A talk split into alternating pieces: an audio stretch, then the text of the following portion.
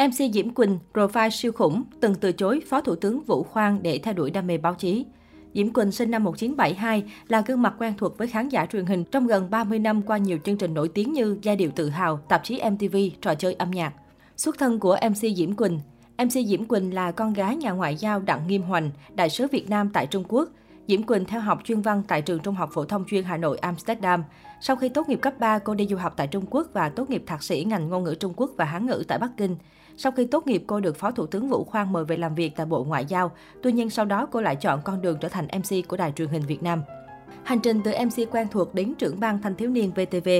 Ngay từ khi gia nhập VTV, MC Diễm Quỳnh đã ngay lập tức trở thành gương mặt ấn tượng với ngoại hình duyên dáng, giọng nói ngọt ngào cùng phong cách dẫn từ trẻ dí dỏm thu hút. Đặc biệt, Diễm Quỳnh tạo ra một sự đột phá về thời trang của các MC, biên tập viên VTV thời ấy khi cô ăn mặc rất mốt, hiện đại, quyến rũ mà vẫn thanh lịch với những chiếc áo ống chất liệu da bắt mắt. Nhiều thế hệ khán giả 8X 9X vẫn còn nhớ đến bộ đôi MC đình đám một thời của tạp chí MTV, MC Diễm Quỳnh và MC Anh Tuấn. Bên cạnh sự ăn ý, cả hai còn có nhiều cách chia sẻ thú vị dí dỏm, cùng với sự năng động hoạt bát, khả năng ngoại ngữ xuất sắc. Không chỉ tạp chí MTV, mà sau này Diễm Quỳnh cùng anh Tuấn cũng được yêu thích với chương trình trò chơi âm nhạc.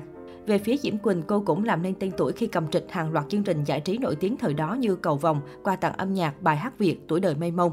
Bên cạnh được biết đến nhiều với tư cách MC của Đài truyền hình Việt Nam, với lợi thế thông thạo ba thứ tiếng Anh, Trung, Nga, cô cũng từng tham gia dịch nhiều bộ phim Trung Quốc nổi tiếng trên sóng VTV như Vương Triều Ung Chính, Con đường Lạc Đà, Lã Bất Vi. Chia sẻ về công việc tay trái này, nữ MC từng bộc bạch, công việc dịch các phim Trung Quốc đối với tôi giống như một người lâu mới dùng đến tay phải của mình.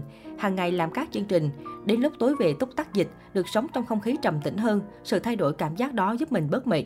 Vào tháng 8 năm 2017, cô chính thức được bổ nhiệm làm trưởng ban thanh thiếu niên VTV, thay thế vị trí của nhà báo Tạ Bích Loan. Từ đó, cô ít xuất hiện hơn mà chỉ thỉnh thoảng góp mặt trong vai trò khách mời của các chương trình truyền hình.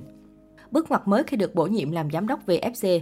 Vào ngày 25 tháng 9 năm 2020, đạo diễn Đỗ Thanh Hải được Thủ tướng Chính phủ ký quyết định bổ nhiệm vị trí Phó Tổng Giám đốc Đài truyền hình Việt Nam, nhưng anh vẫn kiêm nhiệm vị trí Giám đốc VFC. Tuy nhiên, vào ngày 1 tháng 10, Diễm Quỳnh thay đạo diễn Đỗ Thanh Hải giữ chức Giám đốc Trung tâm Sản xuất phim truyền hình VFC. Với vị trí mới, MC Diễm Quỳnh được kỳ vọng sẽ sớm hoàn thành tốt vai trò của mình, giúp VFC tiếp tục duy trì sức hút và phát triển tầm ảnh hưởng sau thành công của hàng loạt bộ phim đình đám thời gian qua như Người phán xử, Quỳnh búp bê, Về nhà đi con. Đời tư của MC Diễm Quỳnh Chồng Diễm Quỳnh hơn cô 4 tuổi và là một kiến trúc sư, tuy nhiên ông xã của cô hiếm khi xuất hiện trước công chúng. Mặc dù vậy, chính ông xã của cô đóng vai trò lớn trong việc đưa vợ rẽ hướng để nên duyên với truyền hình và là người tạo mọi điều kiện để cô có thể hết mình theo đuổi đam mê. Con gái đầu lòng của cô tên thật Hồ Diễm Quỳnh Phương sinh năm 2002 và cô con gái thứ hai sinh năm 2017. Trước đó, sau khi hạ sinh con gái thứ hai ở tuổi 45, cô từng bày tỏ, thú thực mang bầu em bé thứ hai thật sự là một điều bất ngờ đối với cả vợ chồng tôi và gia đình đôi bên. Thậm chí tôi còn chẳng có sự chuẩn bị gì. Em bé nhỏ như một món quà tuyệt vời mà ông trời ban tặng cho gia đình tôi. Mỗi buổi tối, tôi và chồng thường tranh giành nhau để xem ai là người quyền lực và thu hút hơn với em bé thứ hai này. Thực sự, đối với một bà mẹ 45 tuổi và một ông bố gần 50, khi có một con búp bê thì rất là thích. Chứ thú thực khi mới tầm 30 tuổi, nhắc tới chuyện sinh thêm con, cả hai vợ chồng đều lắc đầu nhìn nhau ngán ngẩm. Có thể nói mặc dù có sự nghiệp rực rỡ nhưng đời sống cá nhân của cô lại hoàn toàn kiến tiếng.